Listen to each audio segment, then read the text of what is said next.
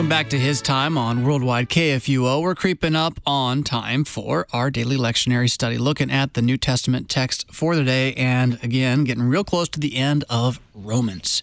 We've been making our way through that entire book and enjoying it, I hope, uh, back and forth as we struggle with some of those more complicated parts in the middle, but always kind of adhering to that, that central argument he makes at the start about the reality of sin and the reality of grace that comes with it because of the goodness of our God and Lord and what He has done for us in Jesus. Today's text is going to continue this exhortation section at the end, talking about how to live with each other. And you can still hear some of that, uh, the distinction between Jew and Gentile struggle that was probably going on, culture battle in the early church in Rome, as he is going to talk about, well, we're all, we're all one body in Jesus.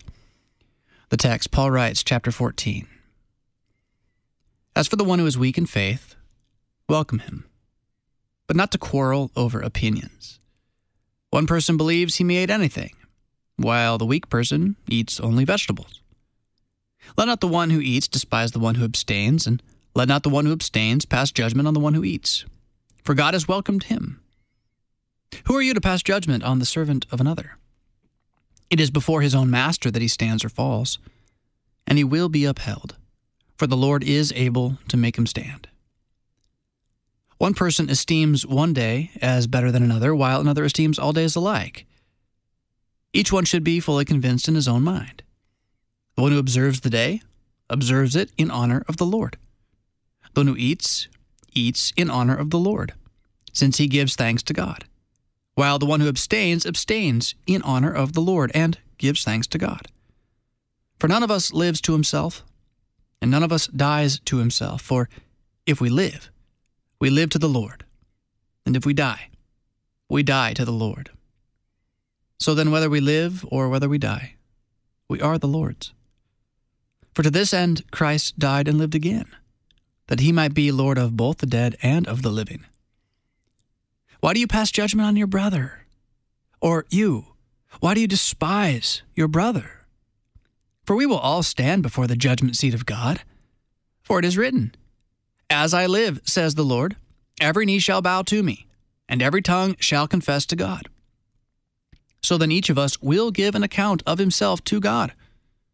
Therefore, let us not pass judgment on one another any longer, but rather decide never to put a stumbling block or hindrance in the way of a brother. I know and am persuaded in the Lord Jesus that nothing is unclean in itself. But it is unclean for anyone who thinks it is unclean. For if your brother is grieved by what you eat, you are no longer walking in love. By what you eat, do not destroy the one for whom Christ died. So do not let what you regard as good be spoken of as evil. For the kingdom of God is not a matter of eating and drinking, but of righteousness and peace and joy in the Holy Spirit. Whoever thus serves Christ is acceptable to God and approved by men. So then, let us pursue what makes for peace and for mutual upbuilding. Do not, for the sake of food, destroy the work of God. Everything is indeed clean, but it is wrong for anyone to make another stumble by what he eats. It is good not to eat meat, or drink wine, or do anything that causes your brother to stumble. The faith that you have, keep between yourself and God. Blessed is the one who has no reason to pass judgment on himself for what he approves. But whoever has doubts is condemned if he eats, because the eating is not from faith. For whatever does not proceed from faith is sin. This is the word of the Lord. Thanks be to God for it. Again, you can hear, right, there's there's conflict under this passage. He's addressing without calling names, as he does in some other places, other texts. He'll call him out by name. Hey, hey, you, uh, uh, is it Lois, I think, at one point? Uh, Euclides, I don't remember, two ladies, stop it, right? And not quite there, but he's certainly dealing with a tension beneath the surface of the congregation and one that well, many congregations face from time to time. And all too often we let our flesh get the better of us. We decide to act as the world would. We repay evil with evil rather than what we learned yesterday, what we saw, what Jesus does, turning the other cheek, seeking to repay good with good, trying to overcome that evil with the civil disobedience of, of love right? This is continuing that and really focusing in on what clearly was also a particular issue the issue of food. meat. Probably not a vegetarian versus carnivore argument so much as a food offered to idols argument, similar to the one we find in the book of Corinthians. But we'll take up that in the next hour with Pastor Matthew Richard of Zion Lutheran Church in Gwinner, North Dakota. He's going to be joining us at 8 o'clock, a little after 8 o'clock, to look at this text, try to pull it apart, put a cap on it, make it all make sense, and help us not forget that this is coming at the end of a book that is not about do this, do that, do this, but about what Jesus has done. And answering that question as we wait for the fullness of what he has done, well, what does that mean for our lives in the present, in the here and now? How, how then shall we live with each other, knowing that soon enough we will all bow? We bow now at the altar anyway. We, at least symbolically, I should say not symbolically, we share the same cup even if we pass it around in little cups. We drink the same blood. How can we then despise each other, even though we should harm each other? Is it not then our task to overcome, to look past, and to, like our Lord has done for us, learn to forgive? You're listening to His Time on Worldwide KFUO, the messenger of good news. I know you're hearing it here this morning. You're going to get some more, so you want to stick around.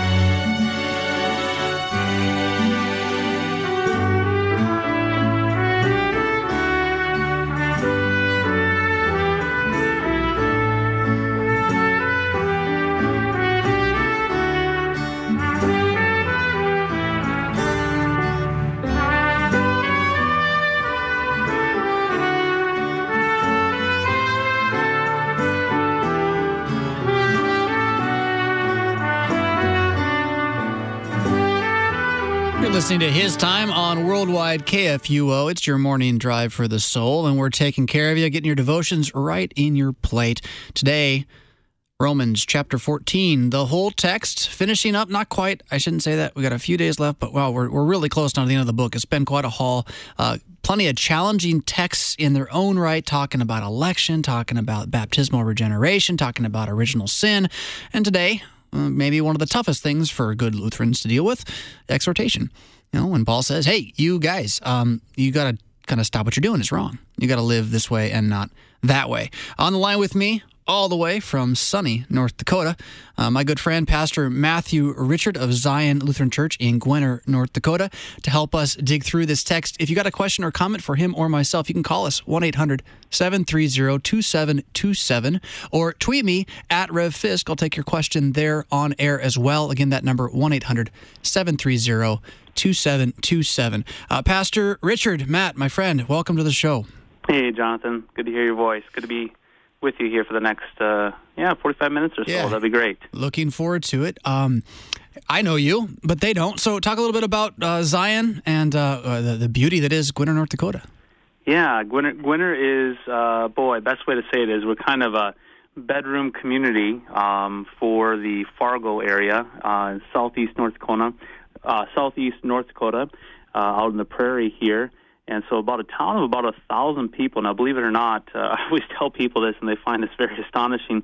We have a, a factory here in town that produces Bobcat skid steers. Um, now, I don't know if everybody knows what a skid steer is, but it's basically a uh, oh boy, how do we describe it, Jonathan? I'm just trying to think here. A little tiny machine that picks stuff up and has a changeable front end. Right. you know, I don't know. It's the dual. So it's machinery, yeah, Bobcat machinery, and uh, our little fact. Well, I shouldn't say little factory. The factory employs about 1,400 people. So during the day, our town goes from a thousand to 2,500 people, and we actually have traffic jams on shift changes in the, in the prairie here. So, um, but uh, yeah, neat little town. Uh, Zion Lutheran is church on the south side of town here. Uh, some wonderful saints here. Uh, in southeast North Dakota. One of my uh, biggest amazements when I was up to the the first time I came through to Zion and to, to Gwinner, I should say, and then sometimes coming home from Fargo on, on a Friday evening, uh, I could see Gwinner from miles away. Yeah. You know, because the light from the factory just was shooting into the sky. It wasn't quite a spotlight, but it was almost one.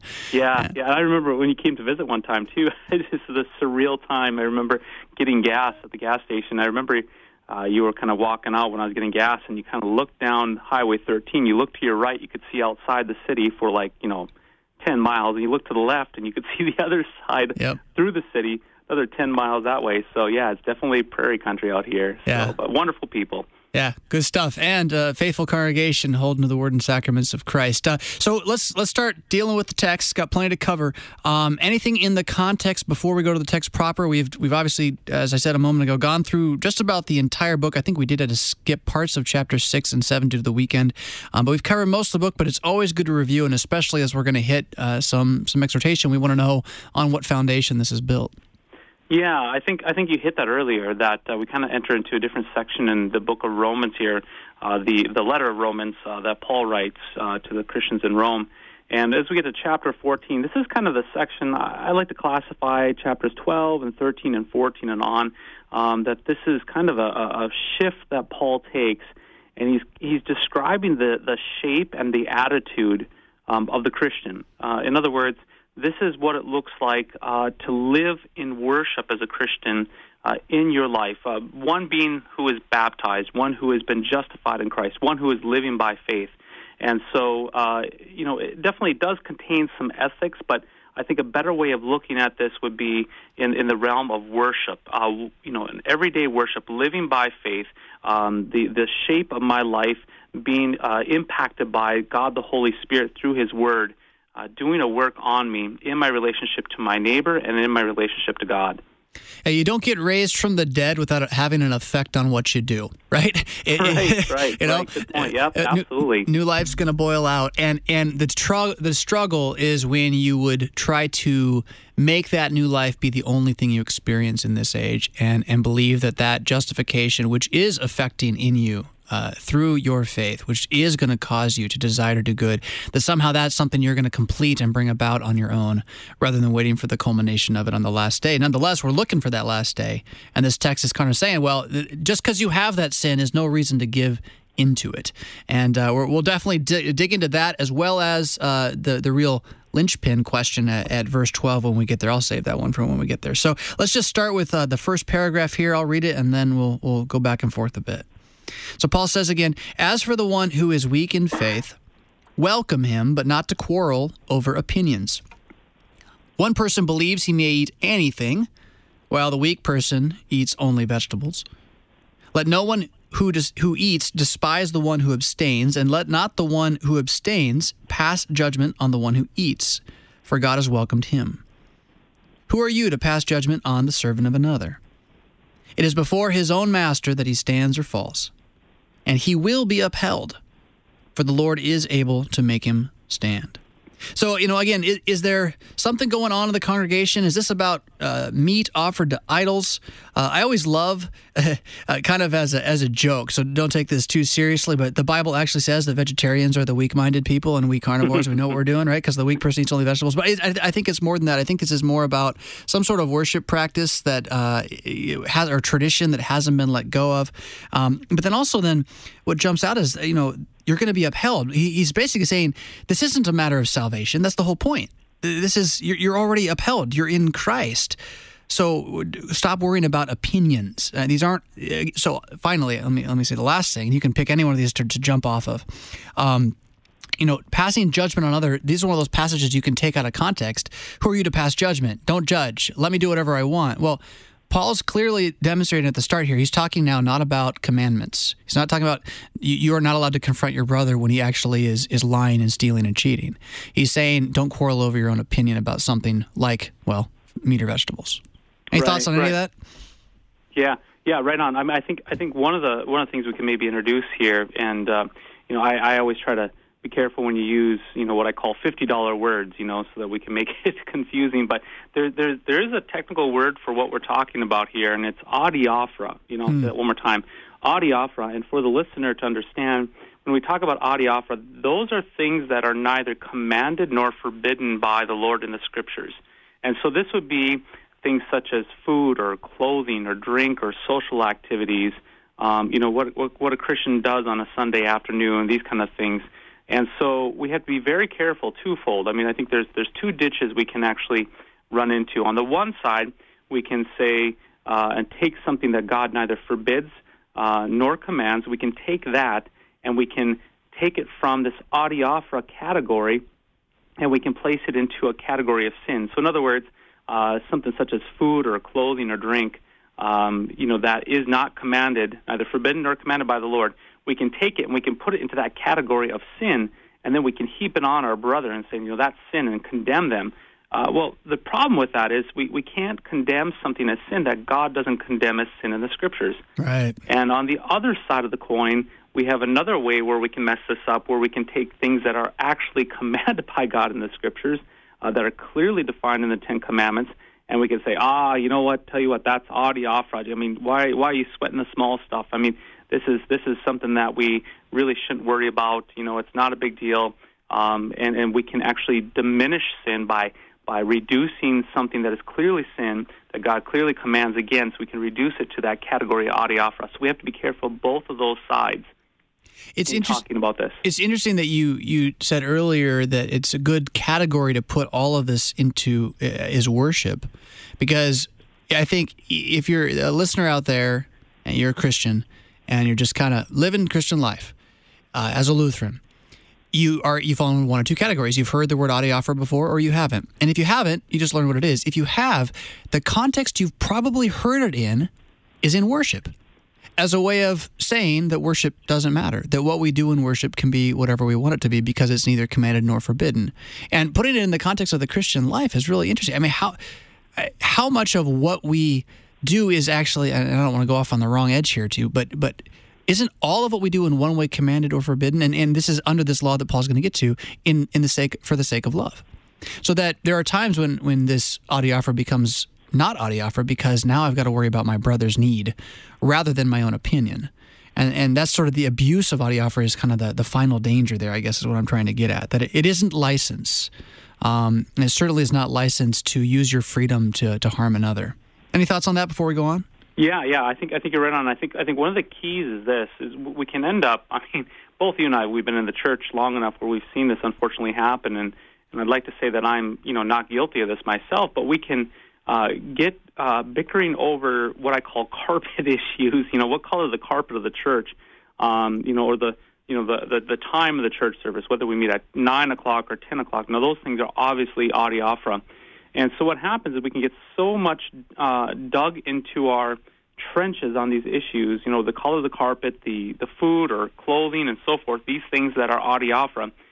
And that what, what happens is we can dig ourselves in and then we start launching grenades at each other, uh, the two different sides, that we fail to forget that we're not loving each other. Right. Exactly what you're saying. And, and I think the key is this is in, in verse 3 where, where it's kind of interesting that uh, Paul, you know, he doesn't really start dissecting, you know, the you know the vegetables. I mean, there's debate over vegetarians, those eating meat and those eating vegetables. And and really what he does is he kind of goes over top of that, usurps this and says, "Hey, wait a minute. You know, you're despising your brother and you you're passing judgment on him. And and really what's happening when you're despising him, you're not loving him." And you who look at your other brother, you're, you're, you're passing this condemnation, you're heaping condemnation on, on each other and whether you like it or not, maybe if you think you're justified in your position, well, here's the news: you're both condemned. Right. I mean, you're, you're despising, you're judging, you're both being jerks to each other. And so, I think that is the key to look at uh, when it comes to this: is how do we uh, walk with each other in regard to things that are neither uh, mandated or forbidden? How do we walk uh, as Christians, loving each other when there's conflicts over different piety? And so that is that's kind of really the main thrust of this is how we relate to each other as Christians when we find ourselves, because we certainly do. We find ourselves in these situations where we're in conflict, and and uh, I think you know the first thing is we have to discern whether this is what sin or not. And if it's not sin, if it's adiaphora, you know, if it's neither forbidden nor commanded, then we have to learn by God's grace uh, how to walk with each other in worship, like you said, you know, neither despising nor judging each other. So much of what ends up being conflict in the church, at least in my limited experience. You know, I, I, wasn't out there for 35 years, and uh, uh, but but so much of, of what I did experience when I saw conflict, it was over the things that didn't matter, and that's what grieved me the most was mm-hmm. that we were drawing lines in the sand over. Uh, things that maybe were important, kind of, but they, they weren't doctrine. And I never once saw people get into a fight over the doctrine. Mm-hmm. you know, yeah. Over, yeah, uh, yeah. that's the thing. That's been my experience too. That that, that typically what will happen. I mean, I, I, I boy, I, I don't want to be too harsh when I say this, but but it's certainly true. It's been my experience, and I, I think I find this for myself too. Uh, you know, when it comes down to a clear doctrinal issue, like such as maybe a commandment. I mean, especially in our our over sexualized culture right, that we live right. in, the sixth commandment. Well, you know, we kind of just you know let the sixth commandment we, we bend that, we flex it. But when it comes to the color of the carpet, uh, boy, I tell you what, right. that's the line in the sand, and and it's really unfortunate. I mean, I think that's that's a tactic of the old Adam. That's their sinful nature, and that's also, I think, the evil one who wants to bind us up into the things that really, you know, when it really comes down to it, they don't matter, and the things that do matter, well, then we, you know, can easily kind of write it off. I think, frankly, because when it comes to things that really do matter, um, boy, for us to take a hard line in the sand on that, uh, it acknowledges that we're not in control, that we're not the judge, that we that we live this lives we live these lives together as created beings. We have one who is above us, the Lord who judges the living and the dead. And I think frankly that scares us. Yeah. Well, and that's where the text is going to be going. But I think I'm going to take the break a little bit early so we don't have to break this text apart. You're listening to His Time on Worldwide KFUO, the messenger of good news. I'm with my guest, Pastor Matt Richard, out of Zion Lutheran Church in Gwinner, North Dakota. We'll be back with more of Romans chapter 14 in just a moment.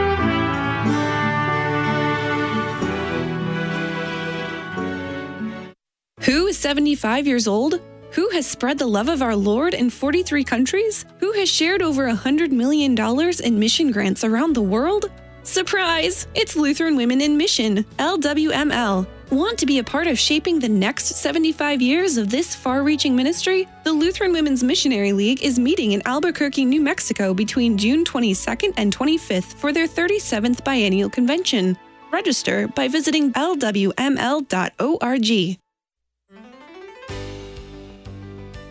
The next broadcast of Law and Gospel is an Insight Wednesday during which we speak of something of great insight in the Scripture. However, you may have a question and email me at lawandgospel at lawandgospel101.com to deal with that. Weekday mornings beginning at 9:30 on KFUO.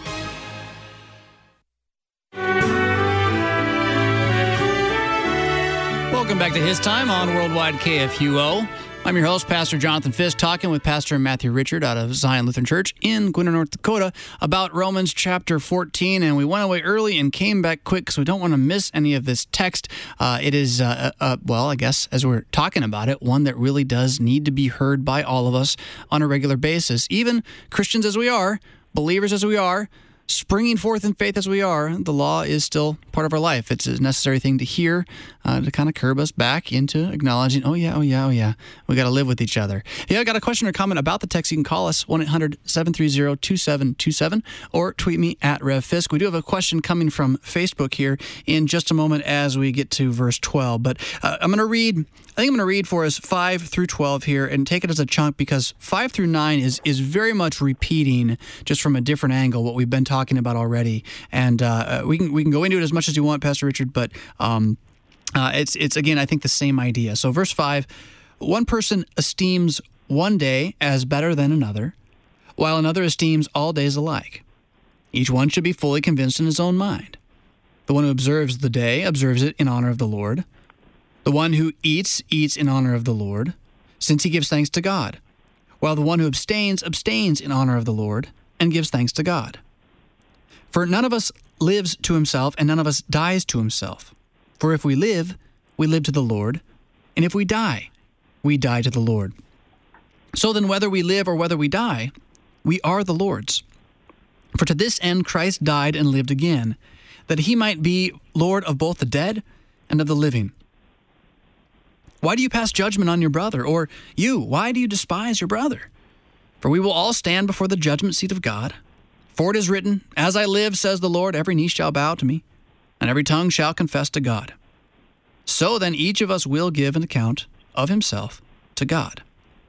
Now that you mentioned judgment before we went to the break, and it kind of it gets there with with judgment and and, the fear of judgment, which is a, a, good thing to have. But before we push to that edge, that middle section is again, it's like he's giving more examples, right? So we've been talking about meat and vegetables. Now we're going to talk about which day you do what. And there was the debate, if I'm getting this right, out of a book called the Didache, which is dated to the first century. One of the big debates in the early church amongst congregations was which day you should fast on. Was it Tuesday or Friday? And uh, they they really kind of uh, fought about that, and uh, and so it was a big deal. I don't think this is about the date of Christmas, but you actually see in the history of the church, uh, in the Eastern Orthodox, uh, they actually have a debate over Christmas and when you should celebrate Christmas. And so he he's basically saying these things are not commanded or forbidden. Again, this adiaphora idea, and he drives it to that we are all Christians. This isn't like we're, we got to earn Christianity. We belong to the Lord. If we live, we're His. If we die, we're His. This is why He died and lived for us. But whether we live or whether we die, we are the Lord's little gospel there in verse 8. Any thoughts? Well, I think yeah, absolutely, you're, you're spot on, and I think one of the things kind of think about is is we distinguish between uh, the weak and the strong uh, in this this text here. Not only in this passage, but before, we're really kind of running into when those who are weaker in the faith bump into those who are stronger in the faith. Now, those that are weaker in the faith, uh, you know, they they they. Um, boy, they would say that some days are more superior to others, and some food is forbidden to eat. Uh, so they had really strong convictions on these things, um, and their conscience was very, very much uh, grieved or plagued when when these things would be broken. And so their conscience is really struggling with these things. And the strong are those on the other side who simply say, "Hey, you know, I'm justified in Christ. Period." And it's Christ alone and uh, they understand that it's neither what we eat nor drink that will justify us. Um, these things that are neither forbidden or commanded, uh, that there's Christian freedom in. And this is where the rub comes. You have those who are weaker in the faith, you know, uh, struggling with their conscience on these things, and they look at those who are quote unquote strong, and they actually, um, you know, they're basically kind of despising them. Uh, no, excuse me, they're they're passing judgment on them. They're like, my goodness, they're not following these rules and these uh, regulations, whereas those who were strong, they were looking at those who were weak in the faith and they were beginning to despise them. I mean, grumbling. It's like, oh, those those guys. I mean, they're all man. Look at those weak in faith. You know, they're they're they're all worked up about these things that are neither forbidden nor commanded, and that's where the rub comes between those who are weak and those who are strong.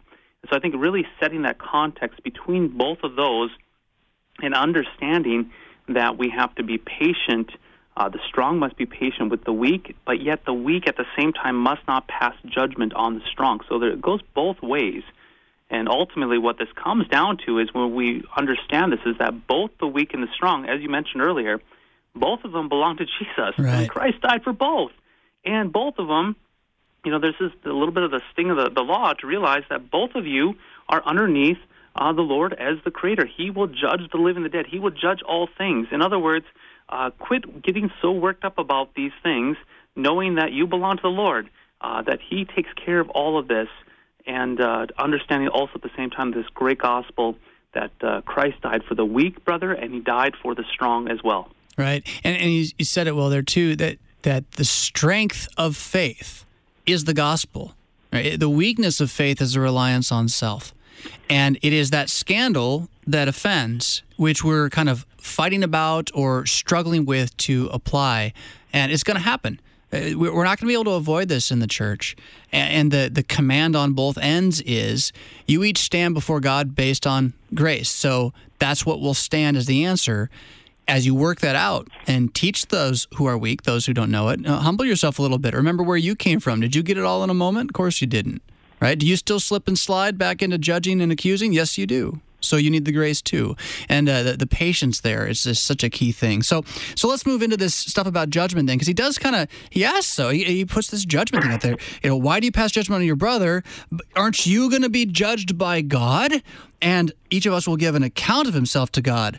And well, well is this suddenly and the, the answer is just, you just got to know before we start. The answer is no. Is this suddenly Paul changing his mind about everything he said in the book up to this point? Uh, no, no. Let me ask the question the way uh, Spencer, though, says it on, on Facebook here. He says, In Romans 14, 12, concerning giving an account of ourselves to God, I know this ties to the parable of the talents concerning the gifts and places it into our stewardship. And actually, I don't know if I agree with that. Um, he continues As Lutherans who believe our justification is by grace through faith in Christ, good. Uh, these passages are a bit confusing as they seem to indicate that we'll be judged by our works, and there may even be a scale of merit within the kingdom of heaven.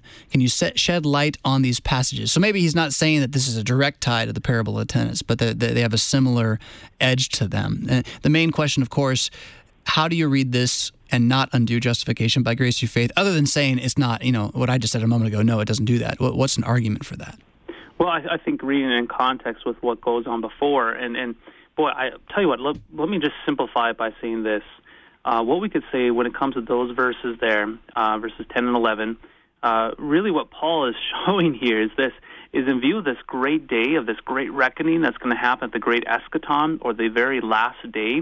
Um, he's essentially saying, you know, how foolish is it, you know, to get all worked up about judging our brother? I mean you know, we're not talking about judging sin. We're not talking about, you know, making a bold statement of right or wrong on the basis of the Ten Commandments, but but about judging our brother. Uh, and so the, the he goes on. Uh, Paul goes on to reinforce this this sobering idea uh, with Isaiah, you know, quoting from Isaiah. So really, it, it's in view of this great day of our reckoning.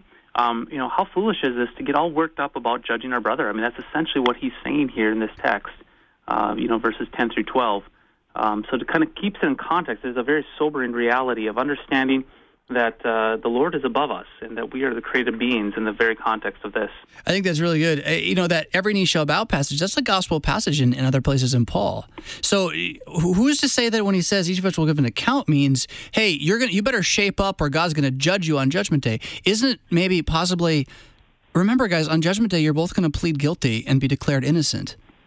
so so yeah. kind of recognize that and stop arguing about the carpet for Pete's sake, you know? Right. right. Um, the other piece that I would throw into this though, which I think is important.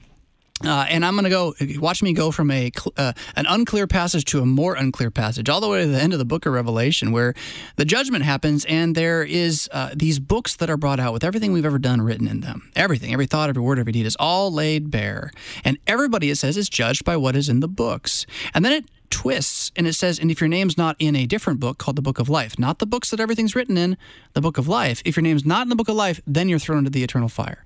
So there's this kind of uh, judgment day reality that that all that has been done is going to be laid bare. But for the Christian, that's not your final judgment. There's this other piece. There's this, well, can, can we call it a pardon at the last minute uh, that comes rolling into you? I also want to touch on the question about a scale of merit within the kingdom of heaven, because this is a very confusing thing. And there's another passage that's far, far more difficult uh, than the parable of the talents, and that is uh, 1 Corinthians 4, I believe, where Paul talks about building with straw or building with gold and how it's all going to be tested and some of it will survive. And Dr. Francis Pieper and his dogmatics talks about how there is going to be different levels of, of honor, I guess, glory, he says, I think is the word, in heaven. There's no different level of bliss, but the apostles are going to sit on 12 thrones ruling, ruling over us. And we're not going to be unhappy about this, but they're going to have a different honor than we will. And that this is in some ways tied to our life now. But what is often forgotten when we talk about this is that the surest way to get the lowest position is to try to get the highest position because mm-hmm. you're not going to be rewarded for for vainglory and selfish works. Any, any thoughts in response to that? Well, I think I think this is uh, very easily thought. I mean, when we look at you know good works that happen in the church or good works that happen to our neighbor, I mean, really, there's two ways of handling that. Our old Adam, our sinful nature, looks at our neighbor and sees a good work or something that happens to them, and right away the old Adam does two things. It says, um, "I can do better," Or our old Adam says, I need to somehow take that away from them because I want it myself. And so when we look at this through this understanding of our sinful nature, we look at works and and the doings and the good fruit of our neighbors, and we always compare or we want to usurp it. We go competitive, um, and that's that's the old Adam. That's the sinful nature. However, the new man in Christ, the the new creation, will look at those good works of the neighbor and says, "Man, that is awesome. that is wonderful. And we rejoice. And so when our neighbor has more good works and more good things happen to our neighbor, or more good things that happen in maybe another church, we rejoice. The new nature in Christ, uh, the new creation, rejoices and and, and, and exalts God for the great work that's being done. And so when we look at good works, and anytime we go to the point of comparing or we find ourselves being resentful, we can be most assured, most assured that that's the sinful nature at work. And, you know, as we know, when it comes to the great eschaton, of the very last day, we know for a fact that when we are resurrected from our graves and given these renewed new bodies, uh, we're not going to have this old Adam around our neck bringing into the new kingdom that will, uh, will poison all this. We will just be what? New creations in Christ. And everything that we see for our neighbors, all the works that were done and everything, we're going to be rejoicing. And the more we hear about these great works, the more we're going to rejoice because it's good. And so we can't take the old Adam and put that old Adam into that context of life um, after we are resurrected from the dead because that's uh, the old Adam's not going to be there. The old Adam's going to be slayed. I mean, yep. completely slayed. And uh, so I think that's a good way to, to, to process that well, question. It, this is, runs right into the next verse. So it's, it's knowing that fact. Therefore, let us not pass judgment on one another any longer, right? Knowing that there's going to come a day where we won't, let's let's work at it here, right? Because that's what the good thing is, even if we do it imperfectly. But rather decide never to put a stumbling block or hindrance in the way of a brother. Verse 14, I know and am persuaded in the Lord Jesus that nothing is in unclean in itself, but is unclean for anyone who thinks it is unclean. And there's your kind of theological statement, as answer to the to the problem. But his point is still bigger than that, though. 15, for if your brother is grieved by what you eat, you are no longer walking in love. By what you eat, do not destroy the one for whom Christ died. So do not let what you regard as good be spoken of as evil. For the kingdom of God is not a matter of eating and drinking, but of righteousness and peace and joy in the Holy Spirit. Whoever thus serves Christ is acceptable to God and approved by men. So then, let us pursue what makes for peace and mutual upbuilding. Do not, for the sake of food, destroy the work of God. Everything is indeed clean, but it is wrong for anyone to make another stumble by what he eats. It is good not to eat meat or drink wine or do anything that causes your brother to stumble. The faith that you have, keep it between yourself and God. Blessed is the one who has no reason to pass judgment on himself for what he approves. But whoever has doubts is condemned if he eats, because the eating is not from faith. For whatever does not proceed from faith is sin. So a bit of a new idea right there at the end. Um, but really, that whole thing, he's repeating the same kind of focus, the same thrust. Look, learn to live with each other. Come on, kids, grow up, right?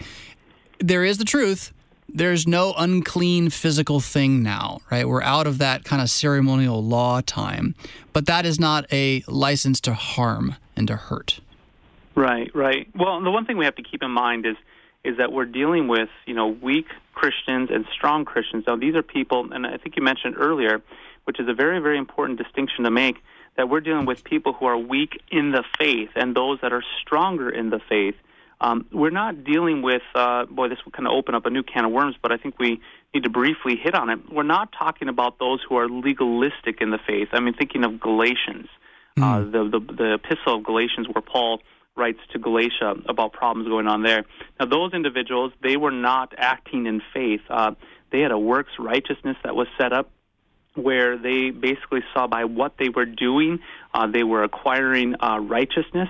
And so they were fighting for uh, their um, boy, their, their way of doing things, their, their um, kind of perverted form of piety, uh, not on the basis of a grieved conscience, um, being weak in the faith, but they were fighting for it for a completely different reason, and they were fighting for it to earn righteousness. Now, in that case, when we're dealing with those who are legalistic in the faith, uh, it's completely different. Those that are weak in faith, we, we lay everything down. I mean, we, we go to the, the, the nth degree uh, to, to lay it down and to be patient and to love them. And the reason being, we don't want to injure their faith that is weak.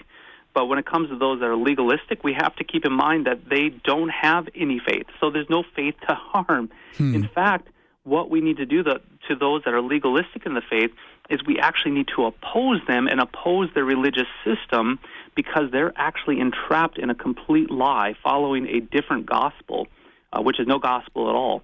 So they need to be crushed. Their way of thinking needs to be crushed so that they might see Jesus and actually be given faith uh, through the gospel. Yeah on the Holy Spirit. The moment somebody stands up and says, if we don't have this color carpet, the church will die and we are not Christians, then you have to say, I guess we can't have that color carpet then exactly. just because you're saying we have to or we're not Christians. Right, right. So the difference is a person who's whose faith is grieved and their their faith is struggling with it. Um, and typically, you know, though, though, this is not a perfect way of looking at it, uh, those that their faith is grieved, those that are weaker in faith, they tend to, uh, generally speaking, they pull within. They they their their, their face will be very complex, and they will uh, kind of pull within and back away. Those that are legalistic, generally speaking, uh, are the ones that will fight really loud, and they will demand everyone that bows to their way of doing it.